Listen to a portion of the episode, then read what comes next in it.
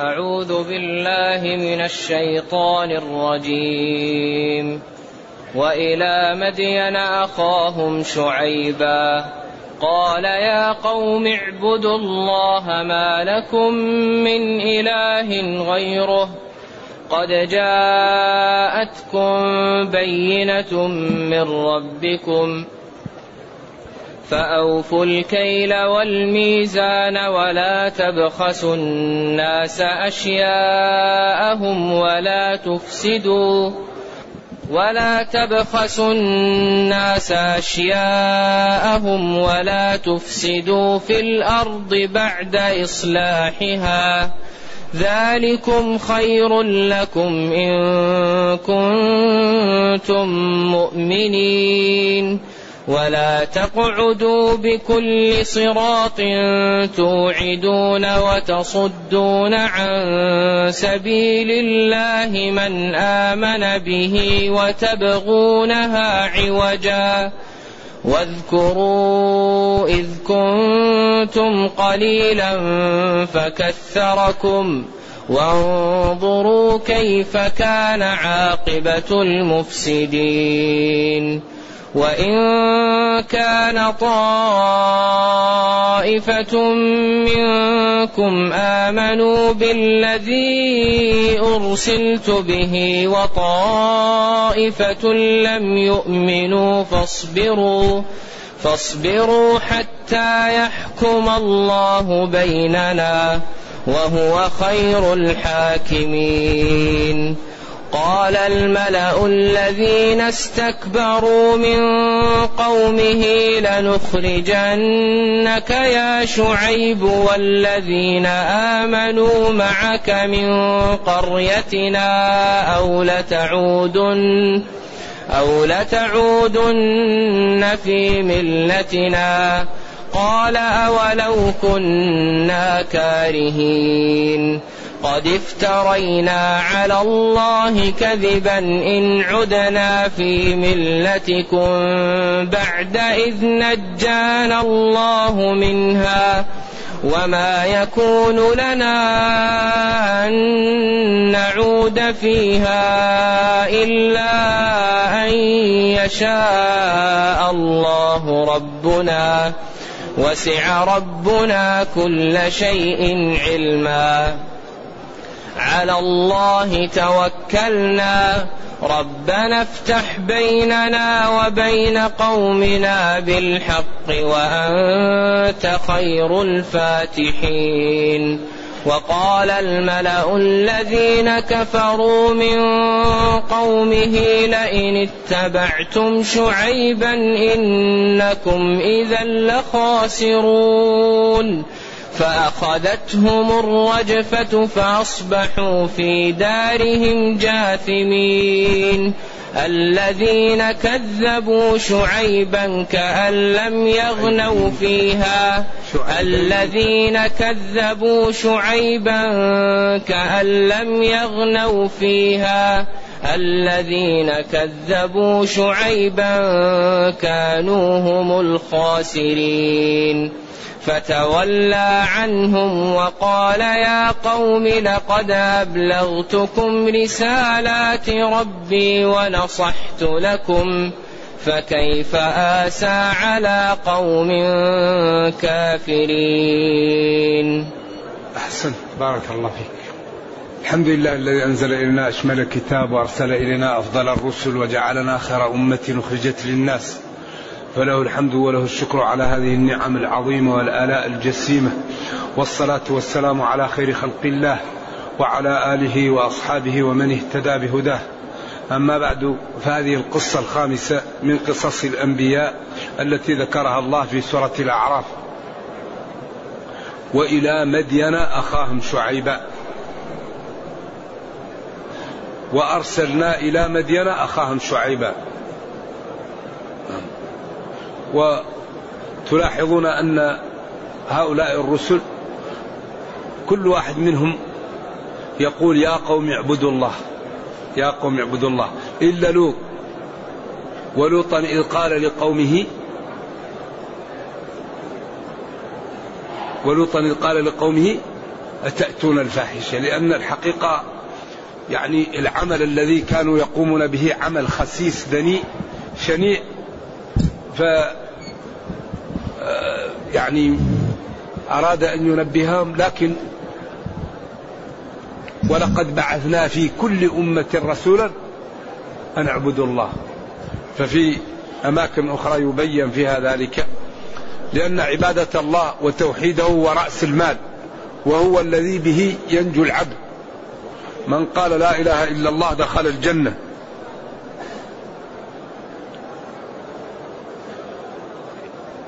إذا وأرسلنا إلى مدين أخاهم شعيبا قال يا قوم اعبدوا الله ما لكم من إله غيره. قد جاءتكم بينة من ربكم. فأوفوا الكيل والميزان ولا تبخسوا الناس أشياءهم ولا تفسدوا في الأرض بعد إصلاحها ذلكم خير لكم إن كنتم مؤمنين. هذا شعيب أرسل إلى قومه مدين وقيل إن مدين هم أصحاب الأيكة وقيل أرسل إلى مدين وإلى أصحاب الأيكة وقيل إن مدين يعني عبدوا شجرة كانت أيكة ملتفة وأن هذا يعني قوم جماعة واحدة أرسل إليهم وأنهم وصفوا بمدين ووصفوا بأصحاب الأيكة. وهذا اختيار ابن كثير وجل من العلماء ومال إليه الوالد أيضا في العذب النمير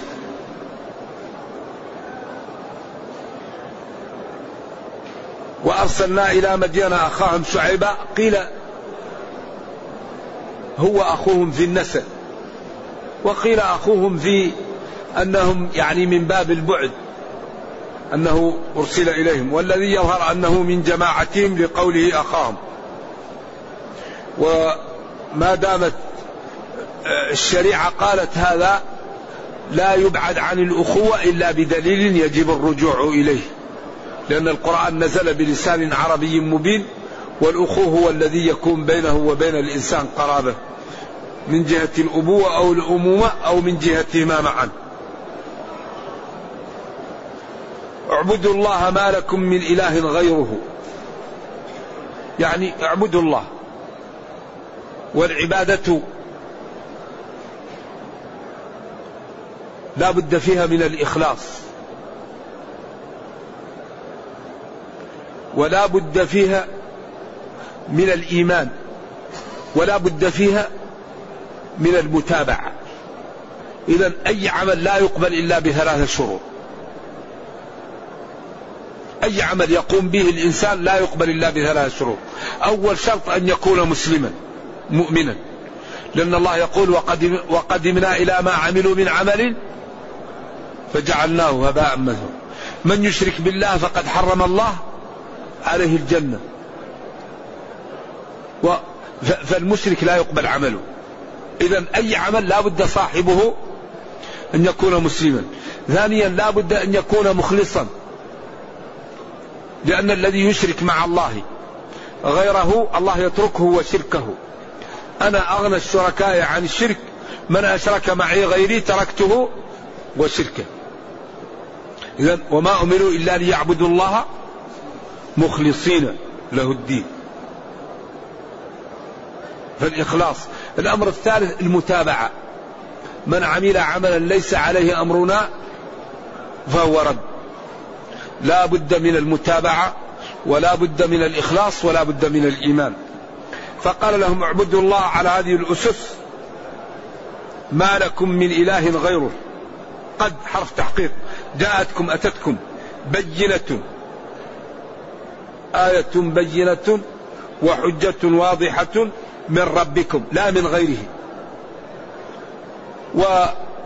والفعل الباء والياء والنون أتى في القرآن على ثلاثة أوجه. جاء مجرد لازم بان. بان يبين إذا ظهر. وجاء فعل وأفعل واستفعل. بين وأبان واستبان. فهذا يأتي لازم ويأتي متعدي. أما بان لم يأتي إلا لازما. وهنا بينة يعني آية واضحة من ربكم وهو هذا النبي الكريم الذي جاءكم ونهاكم عن أخطر أمر يهدد الكون يهدد المجتمع. فأوفوا الكيل والميزان أوفوا أمر للوجوب. الكيل كان يكيل كيلا والميزان هنا عبر بالمصدر وهناك عبر بالآلة. عشان يعم يعم الجميع. لأن إذا أوفينا الكيل أوفينا الميزان وإذا أوفينا الميزان أوفينا الكيل. فكل منهم يلتزم. الآخر وهذا من تأكيد القضية وبيانها وأخطر ما تواجه الكرة الأرضية تطفيف. الظلم في الكيل والوزن. لأن الناس أهم شيء تهتم به عيشها. وما أرسلنا من قبلك من رسول إلا إنهم إيش؟ لا يأكلون الطعام. لا بد من الأكل والإنسان لا يعيش بدونه. فإذا ظلم وغش فيه كان ذلك سببا في ضياع قوت الناس وفي سبب جوعهم وتهارشهم ووقوعهم في المأزق وفي العنت. لذلك أمر بأن يوفى الكيل والميزان. ووعد على أن من يفعل ذلك يصاب بالسنين. أن الذي يغش في الكيل والميزان يصاب بالسنين بالجهد وبالقحط لذلك هذه الشريعة شريعة رائعة. الأمور التي يأتي منها الخلل يحافظ عليها وتسد وينظر في الأمور نظرة بعيدة حتى يكون المجتمع مجتمعا سليما نظيفا بعيدا من شوائب الضعف والتخالف والتكارف أوفوا الكيل والميزان. فالكيل مصدر والميزان اسم آلة. يعني سواء قلنا أن الكيل المقصود به المكيول والميزان المقصود به نفس الآلة أو الموزون. أو أوفوا سواء كان الوفي في آلة الكيل أو آلة الميزان. أوفوا الكيل والميزان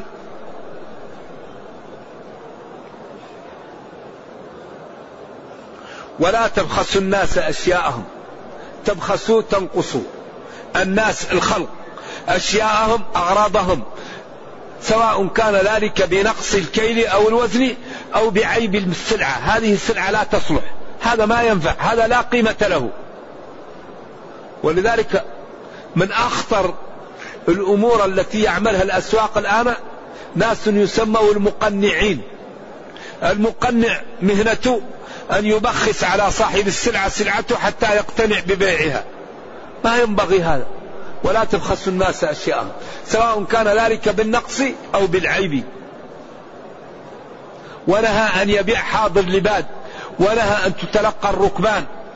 وجعل الناس يبيعون لبعض ونهى عن أن إذا كان الإنسان لا يعرف البيع يقول لا خلابة. فإذا ظلم يرد البيعة لا ظلم. وترك الناس يرزق بعضهم من بعض وأباح الغبن في البيع الطبيعي. إنسان جاب سلعة وباعها وربح فيها جائز. ولا حد للربح. لكن لا يكون محتكرا. ولا تكون الناس مضطرة. الواحد يأخذ السلع ويدسها حتى يكون الناس في حاجة ماسة إليها. ثم يرفع السعر هذا لا يجوز. لكن يعني هو يمكن يحفظ سلعته حتى يحتاج لها الناس احتياج عادي فيبيع. أما يستغل حاجة الناس ويرفع الأسعار لأجل الحاجة لا ينبغي هذا. لكن هذه سلعتك إذا كانت موجودة في السوق أنت لك أن ترفعها. بشرط أن يكون إيش؟ السلعة موجودة. أما إذا كانت غير موجودة لا ترفعها رفع يجعل الناس في الحرج. ولما قال لهم سعر قال ليس ذلك لي. الله هو المسعر. ولذا ينبغي من من أحسن شيء في الأسواق أن تترك. عند الطلب تنزل وعند عدم عند الطلب ترتفع وعند قلة الطلب تنزل. ولذلك هؤلاء الذين يرفعون السلع على الناس ينبغي أن تكون فيه مخازن. إذا رفعوا السلع تفتح ويباع. يباع بالسعر إيش؟ بالسعر المناسب. عند ذلك ما يستطيعون الرفع. يكون فيه مخازن موجودة. أي جهة ترفع السعر؟ يقال تعالوا نفتح لكم. من يريد حاجة؟ هذه السلع تفتح. ذلك الطلب العرض والطلب هذا الذي يعمل. و لذا الشريعة حافظت على على الأمة وعلى الكيان فنهت عن التطفيف. لأن هذا ظلم. ولذلك التطفيف لا يكون إلا قليل. طفف. يعني نقص قليل قليل. لأنه إذا طفف كثير الناس حريصة ما يرضوا. لكن يأخذ من هذا قليل ومن هذا قليل. القليل من الكثير كثير. فقال لا تبخسوا الناس لا تنقصوا لأنه أول وهلة لو يأخذ كثير الذي يشتري يقول له لا ما أقبل. لكن هذا قليل وهذا قليل. نهى عن هذا. ونهى عما يسبب الحرج. أوفوا الكيل. ويل للمطففين الذين إذا اكتالوا على الناس يستوفون وإذا كالوهم أو وزنوهم. يخسرون. ألا يظن أولئك أنهم مبعوثون ليوم عظيم يوم يقوم الناس لرب العالمين؟ هذا عيب. هذا لؤم. هذا دناءة. يعني أنت تأكل غش وتغش الناس ولذلك الذي يغش مثل من ي... من يشرب السم. الذي يجعل ماله فيه غش و... ويعمل ماله فيه الحرام مثل الإنسان يأخذ السم ويشربه. نجس ماله ونجس دمه ونجس جسمه ونجس بيته ونجس أولاده. طيب الشيء المتنجس إيش النتيجة؟ تقل البركة ويقل خوف الله وتقل العبادة فيكون هذا سبب في الشقاء وفي الموت على الكفر عياذا بالله. لذلك المعاصي تدعو للمعاصي. ولذا أي إنسان الآن عنده بضاعة يغش إيش مآله؟ مآله للفشل إذا ربح اليوم وبكرة وبعد بكرة مآله للفشل وإذا لم يفشل الله لا يجعل البركة في هذا المال. لا يستفيد منه. يمنعه الله من الصدقة. يمنعه من الإنفاق. يمنعه من المتعة. يكون دائما حزين على هذا المال. فيكون كأنه لا مال له. إنسان إذا كان عنده مال لا يذكر بالخير ولا يتصدق. أحسن يكون فقير. لأن هذا المال يكون له تبعات يوم القيامة. أنت لم تمدح به في الدنيا ولم يرحمك في الآخرة. إذا أصبح وبال عليك. إذا ربنا يقول فأوفوا الكيل والميزان. المكيل والموزون فاملأوهما واعطوهم حقهم. ولا تبخسوا الناس الخلق أشياءهم. ولا تفسدوا في الأرض بعد إصلاحها. الإفساد ضد الإصلاح وإفساد الأرض هو أن يشيع فيها النجس أن يشيع فيها الربا أن يشيع فيها الظلم أن يشيع فيها التطفيف أن يشيع فيها الغش في البضاعة. الواحد يأخذ صندوق الفاكهة ويجعل الطبقة الأولى جميل الطبق التحت كله خربان. يأخذ التمر الكبير يحطه فوق ويحط الصغير الحشف تحت. يأخذ الفاكهة الجيدة فوق ويحط تحت الفاكهة تعبان لما تقول له اتق الله يقول لك يا أبويا هذا سوق. طيب سوق تظلم الناس وتغشها؟ أرفع السعر ما يضر. قل أنا هذا الصندوق نبيعه بمئة لكن لا تغش. قل أنا بضاعتي جيدة أرفع السعر. من يريد أن يشتري ومن لا يريد أن لا يشتري. أما تأخذ البضاعة الجيدة وتحطها فوق والبضاعة الرديئة تحطها تحت. يستورد الدواء والمادة الدواء ينقصها من المصنع.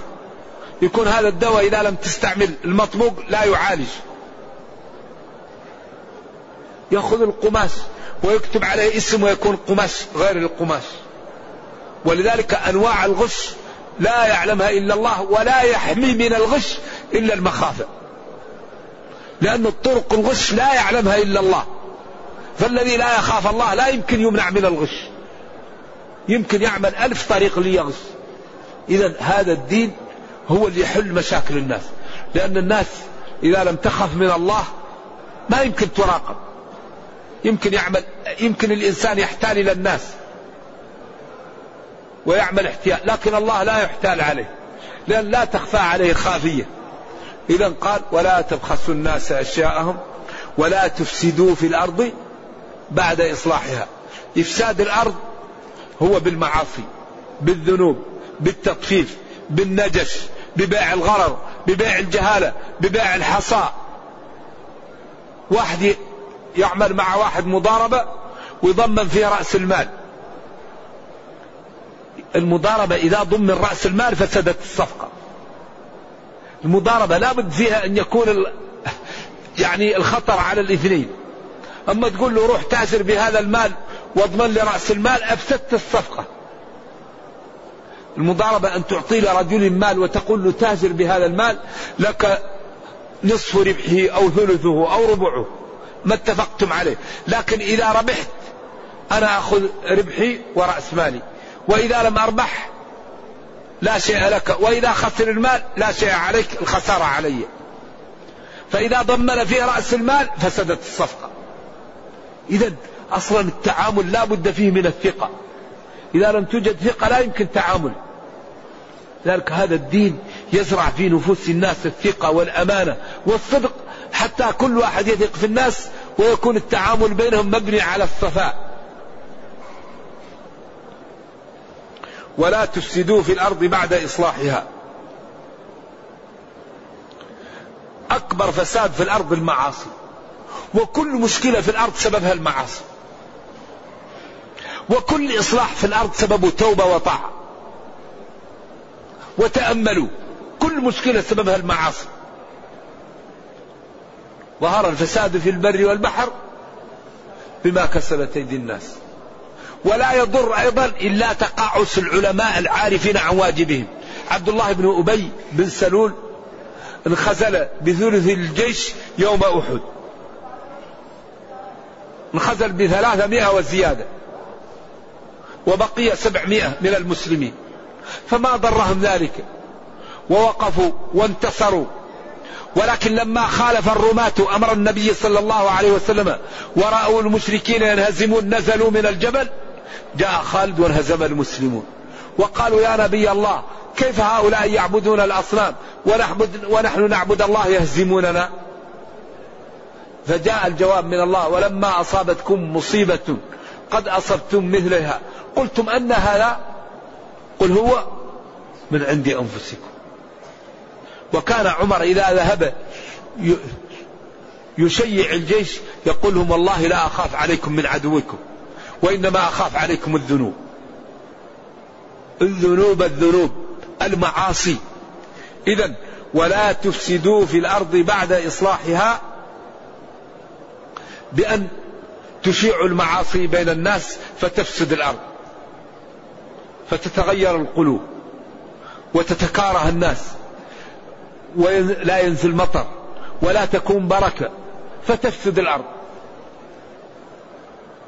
ذلكم الذي بينت لكم وأمرتكم به خير لكم في دنياكم وأخراكم. إن كنتم مؤمنين فامتثلوا هذه الأوامر واجتنبوا تلك النواهي واحذروا مما نهيتكم عنه فإنكم إن لم تفعلوا ستقعون في الهلكة. ولا تقعدوا هؤلاء القوم بكل صراط بكل طريق توعدون الناس بأن شعيب ليس على حق وأنكم لا تتبعوا رجل ضال أو توعدون الناس في الطرق تبزون أموالهم وتأخذون أمتعتهم أو تأخذون منهم المكوس والضرائب إذا مروا بكم وتصدون عن سبيل الله. من آمن به من آمن بالله أو بشعيب أو بالشريعة. اختلاف تنوع لا تضاد وتبغونها تطلبونها. عوجة. أي هي الطريق والسبيل معوجة؟ إذا هذه تعاليم في غاية الجمال والحسن والذي يسلكها يسعد في الأخرى والدنيا. ولكن عياذا بالله من يضلل الله فلا هادي له. وتصدون عن سبيل الله عن طريق الله من آمن به من آمن بالله أو من آمن بنبيه أو من آمن بالشريعة التي جاء بها. وتطلبونها عوجا معوجة؟ ثم قال واذكروا إذ كنتم قليلا فكثركم. اذكروا نعمتي عليكم حين كنتم أقلاء أذلاء فكثركم وأعزكم وأغناكم وأعطاكم. وانظروا كيف كان عاقبة المفسدين. يعني تأملوا نعمي عليكم وتأملوا فعلي بمن كفر بي. إذا اشكروا نعمي وخافوا عقوبتي فامتثلوا أوامري واجتنبوا نواهي. اذكروا بقلوبكم وبعقولكم حين كنتم قليلا. فكثركم جعلكم كثير. وانظروا كيف كان عاقبة المفسدين. انظروا قوم صالح قبلكم قوم لوط قوم هود قوم نوح ماذا حصل فيهم. انظروا كيف كان عاقبة المفسدين الذين يكفرون ويقفون في وجه دعوة الرسل.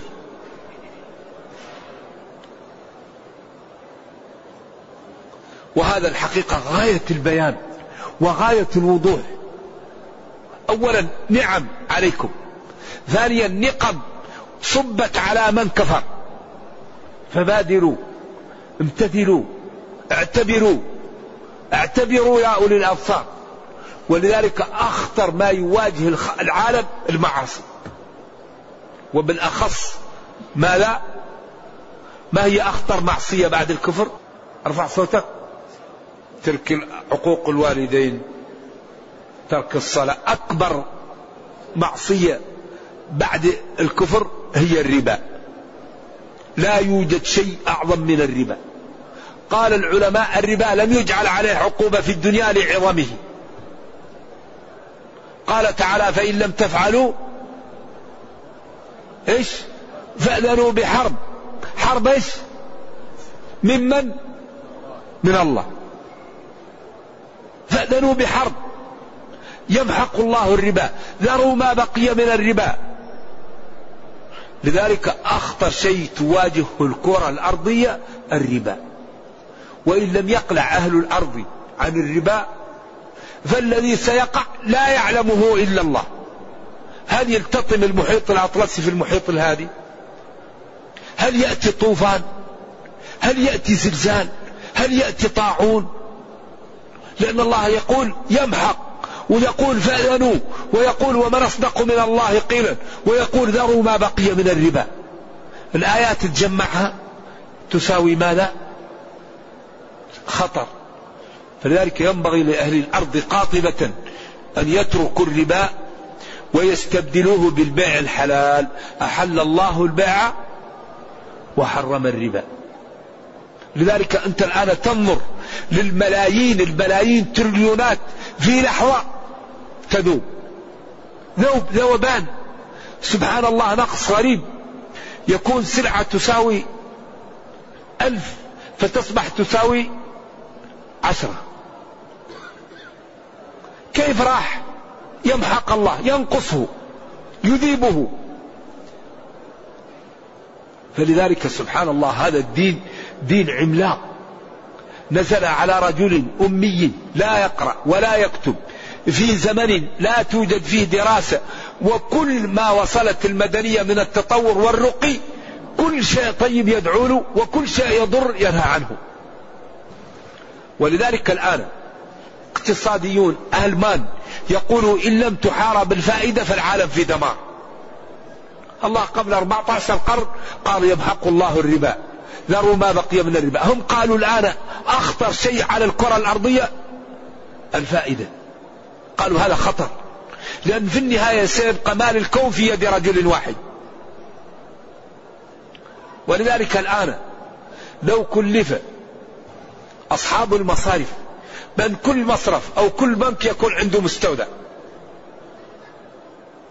والزبون إن أراد بضاعة أخذها من المستودع وإن أراد نقود أخذها من المصرف وبعدين يرد البضاعة.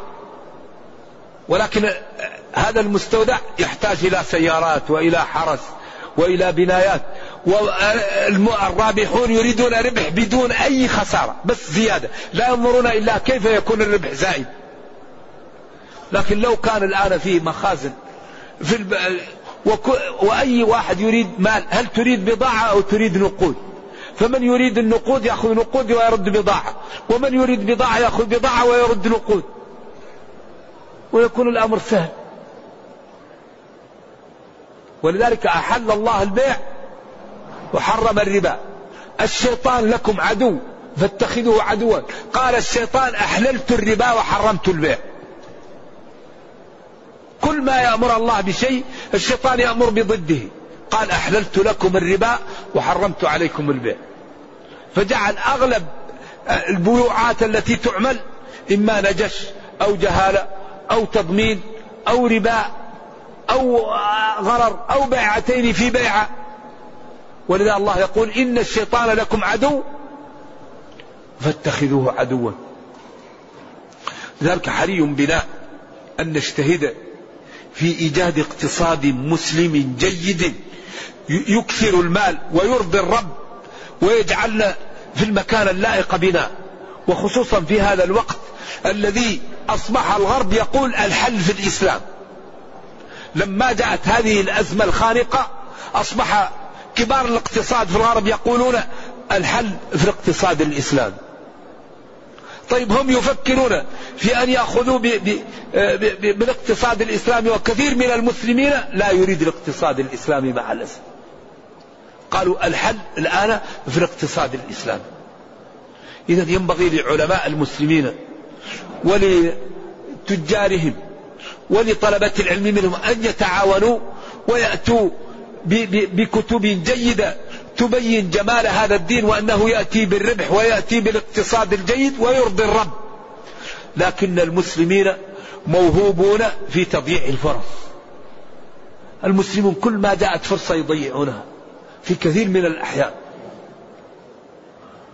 وإن كان طائفة منكم آمنوا بالذي أرسلت به وطائفة لم يؤمنوا فاصبروا.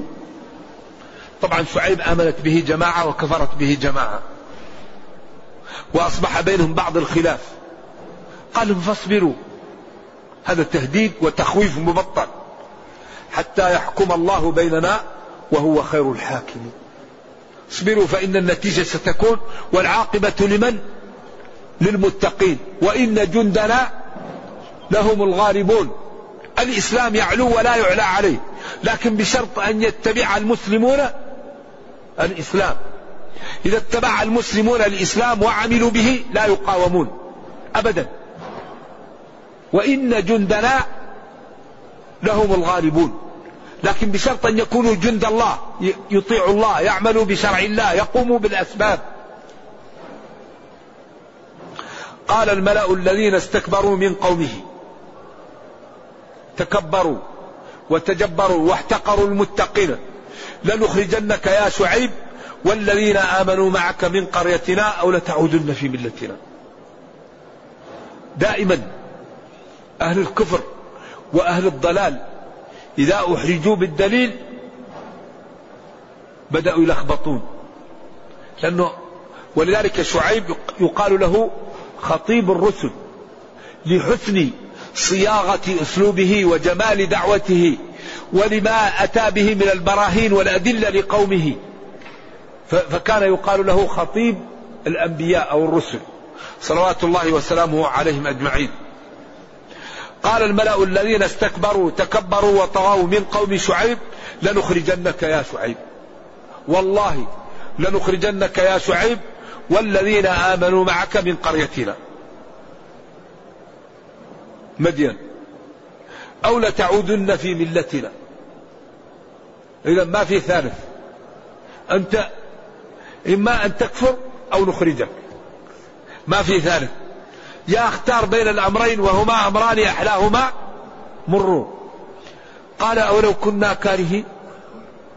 قال ترغمونني على, على أن نكفر ولو كنا كارهين. ترغمونني على أن نخرج ولو كنت كارها للخروج.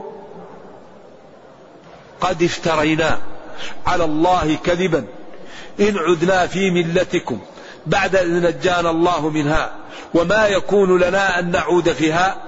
إلا أن يشاء الله ربنا وسع ربنا كل شيء علما. على الله توكلنا.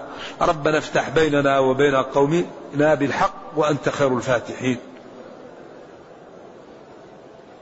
إذا قال لهم قد افترينا اختلقنا وصنعنا على الله كذبا. إن عدنا رجعنا في ملتكم. في كفركم بعد إذ نجانا الله منها وأنقذنا من الكفر. وما يكون لنا أن نعود ولا يصح لنا ذلك. وهنا إشكال. كيف يقول إن عدنا في ملتكم والأنبياء لا تكفر؟ الرسل دائما تهيأ لأن تكون من صغرها مربع لا تقع في الكفر. ويقول إن عدنا في ملتكم. وللعلماء في هذا قولان. القول الأول عدنا عاد بمعنى صار. ما يقصد أنه عاد في شيء كان عليه. عاد الصبي رجلا أي صار رجلا.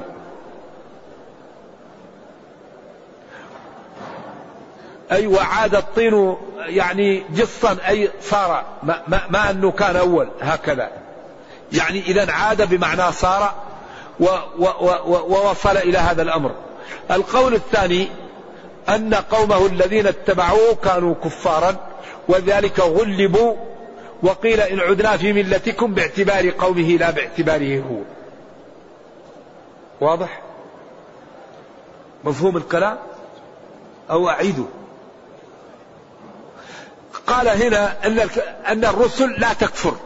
الرسل قبل أن ترسل لا تكون كافرة وإنما يهيئهم الله فطرهم تكون سليمة ولا يعبدون الأصنام. فقال إن عدنا في ملتكم هذا يدل على أنهم كانوا في ملتهم وشعيب منهم. فهذا له جوابان. الجواب الأول أن عاد بمعنى صار. تقول عاد الطفل رجلا أي صار رجلا. ما أنه كان رجل وصار طفل وبعدين عاد لا صار رجلا. أو أنه كان قومه كفار وتابوا فغلبوا لأن قومه أكثر منه فغلبوا وإلا لم يكن هو كافرا.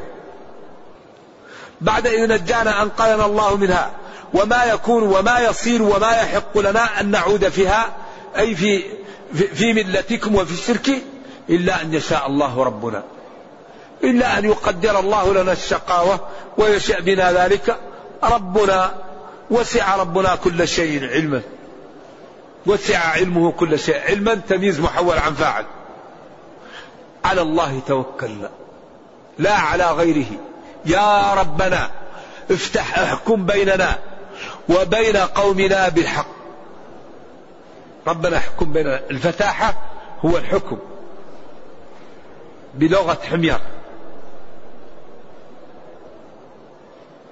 ومنه يقال الفتاح أي الحاكم.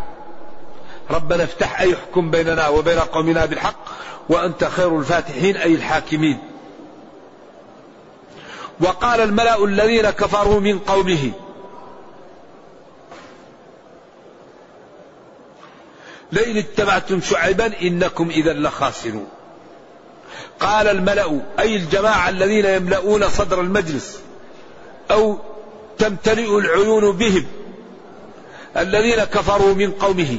لئن اتبعتم شعيبا أيها المسلمون إنكم إذا لخاسرون. أي لناقصون حظوظكم واقعون في الورطة لأنكم لا تطففون الكيل ولا الميزان وكثير من المصالح التي كنتم تعملونها ستفقدونها باتباع شعيب. فأخذتهم الرجفة. وهذا ثقل الجملة هنا. هذا هو الثقل في الجملة. وهو اللي يصب الكلام نحوه. فأخذتهم الرجفة. فأصبحوا في دارهم جاثمين. عياذا بالله. لما طففوا وحذروا ولم ينتبهوا وجادلهم وأوقع عليهم الحجة فلم يتثلوا جاءتهم الرجفة الهلك. صاح بهم فأخذتهم الرجفة وهلكوا جميعا. فأصبحوا في دارهم جاثمين. أي ميتين لا يتحركون. الذين كذبوا شعيبا كأن لم يغنوا فيها. الذين كذبوا شعيبا كأن لم يسكنوا في تلك القرية. وكأن لم يكن لهم فيها صولة وجولة ولهم قوة ولهم شيء. لما وقع لهم من الهلكة ومن العذاب الشديد كأن لم يغنوا فيها. الذين كذبوا شعيبا كانوا هم الخاسرين. الذين كذبوا شعيبا كانوا هم الناقصين حظوظهم الخاسرين بدخولهم النار وبموتهم على العذاب. والخسران في لغة العرب أن يتاجر الرجل وبعد أن يحسب يجد رأس ماله نقص. هذا هو الخسران. ورأس مال الإنسان عمره فإذا مات ولم يعمل بهذا رأس المال وهو العمر خيرا فذلك هو الخسران. نقص حظه من عمره لأنه لم يعمل به خيرا ولم يعمل به ما يدخله الجنة. ولذلك قال جل وعلا قل إن الخاسرين الذين خسروا أنفسهم وأهليهم نقصوا حظوظهم وفقدوا أهليهم وفقدوا بيوتهم في الجنة. ألا ذلك هو الخسران المبين. إذا الذين كذبوا شعيبا كانوا هم الخاسرين. الناقصين نفوسهم حظوظها الواقعين في العذاب الواقعين في الهلكة. فتولى عنهم. تولى عنهم يوسف. وقال يا قوم لقد أبلغتكم رسالات ربي ونصحت لكم. فكيف آسى على قوم كافرين؟ وهذا قد يكون معاتبة لنفسه لما وقع له من الألم في النفس عندما رأى قومه وقعوا في هذه الورطة. فكأنه يعني يشجع نفسه الذين كذبوا شعيبا كانوا هم الخاسرين فتولى عنهم أعرض وقال يا قوم لقد أبلغتكم رسالات ربي ونصحت لكم فكيف آسى على قوم كافرين؟ كيف أسف عليهم؟ إذا لا ينبغي أن نأسف ولا يحق لي أن نأسف لأني بلغتكم ووضحت لكم ونصحتكم وأنتم لم تمتثلوا. نرجو الله جل وعلا أن يرينا الحق حقا ويرزقنا اتباعه وأن يرينا الباطل باطلا ويرزقنا اجتنابه وأن لا يجعل الأمر ملتبسا علينا فنضل. اللهم أصلح لنا ديننا الذي هو عصمة أمرنا وأصلح لنا دنيانا التي فيها معاشنا وأصلح لنا آخرتنا التي إليها معادنا. واجعل الحياة زيادة لنا في كل خير والموت راحة لنا من كل شر. سبحان ربك رب العزة عما يصفون وسلام على المرسلين والحمد لله رب العالمين. يقول جزاك الله خيرا. من تصور بجوال داخل الحرم مسجد رسول الله صلى الله عليه وسلم. وخاصة والناس يصلون. أنا الذي أعلم أن الإنسان إذا مات لم يتصور لا يقول له منكر ونكير في القبر لما لم تتصور. والنبي صلى الله عليه وسلم ورد عنه أنه قال لعن الله المصورين. فليخلقوا حبة فليخلقوا شعيرة وإذا كانت هذه الصورة تكون مشكلة. وإذا كانت ما هي صورة هي شبيهة بالصورة. والإنسان ما هو مضطر للصور لماذا يتصور؟ إذا اضطررت وقد فصل لكم ما حرم عليكم إلا ما اضطررتم إليه. فالإنسان في الحرم ينبغي أن يأخذ مصحف يقرأ ينبغي أن يعتبر. كان هو النبي صلى الله عليه وسلم والصحابة وكان هذا محل قام منه العالم الإسلامي خرج من هذا المسجد. كل الدين انتشر في أصقاء العالم من هذا المسجد. كيف أنت تكون قدوة في الخير وتدعو لدينك؟ جاء للصلاة وأنت وقت الصلاة تتصور. هذا أقل ما يقال فيه أنه خلاف الأولى ولا ينبغي. والمسلم يشتغل فيما يعنيه من إسلام المرء بالمرء من حسن إسلام المرء تركه ما لا يعنيه. نعم. يقول ما حكم من يكتب البيع بسعر الجملة وهو يبيع قطاعي؟ ما يضر يقول إنه يريد أن ينزل. يقول أنا أبيع بسعر الجملة يعني ننزل. لكن لا ينبغي أن ينزل الشخص عن الأسعار الموجودة حتى لا يضر المسلمين. كما أنه لا ينبغي أن يزيد الأسعار حتى يجحف. لكن الربح جائز والتنزيل جائز لكن في حدود لا يفسد السوق. يكون في أعلى مثلا السعر كذا وأدنى السعر كذا أنت في هذا المحل لك الخيار. لكن واحد ينزل عشان يفسد السوق لا أو يرفع على الناس حتى يحرجهم لا. ولذلك رحم الله من باع سمحا إيش واشترى سمحا. المماكسة كثير والمماحكة لا تنبغي. ينبغي الإنسان أن يكون أما يقول يضع على السلعة بسعر سبعين ويبيعها بعشرة. هذا لا ينبغي هذا. ينبغي أن يضع السعر الصحيح وينبغي أن لا يجعل عنده سعرين سعر للغشيم وسعر للفاهم هذا لا يجوز. تتصيد الذي لا يفهم. وبالأخص الحجاج. تقول لهم لا هذا السعر كذا. تبقى تشتري أما تقول هذا غشيم أرفع عليه. هذا لا يجوز. وتبيع بيع عين هذا الكيل بمكيالين لا يجوز. بيع لكل الناس ببيع واحد. أما تبيع هذا بسعر وهذا بسعر هذا غش لا يجوز. بيع بسعر واحد للجميع. وبعدين الله يبارك لك في المال ويبارك لك في السلعة. ومن غش فليس مني. من غشنا فليس من صحيح مسلم رجل عنده حب فجاءته المطرة فابتل بعضه فجعل الناشف فوق المبلل فوضع يده فيه قال له ما هذا؟ قال أصابته السماء قال هل لا جعلته فوق؟ أي أصابه المطر؟ من غش فليس مني. من غش فليس مني. من غشنا إذا ينبغي أن لا نغش. تبيع بقليل الله يبارك لك فيه. تبيع بغش الله يجعل الدكان ينحرق. لا يكون في بركة. تاكل الحرام يقسو قلبك. فلا تصلي فتقع في الهلكة وأخطر ما يواجه الناس قساوة القلوب.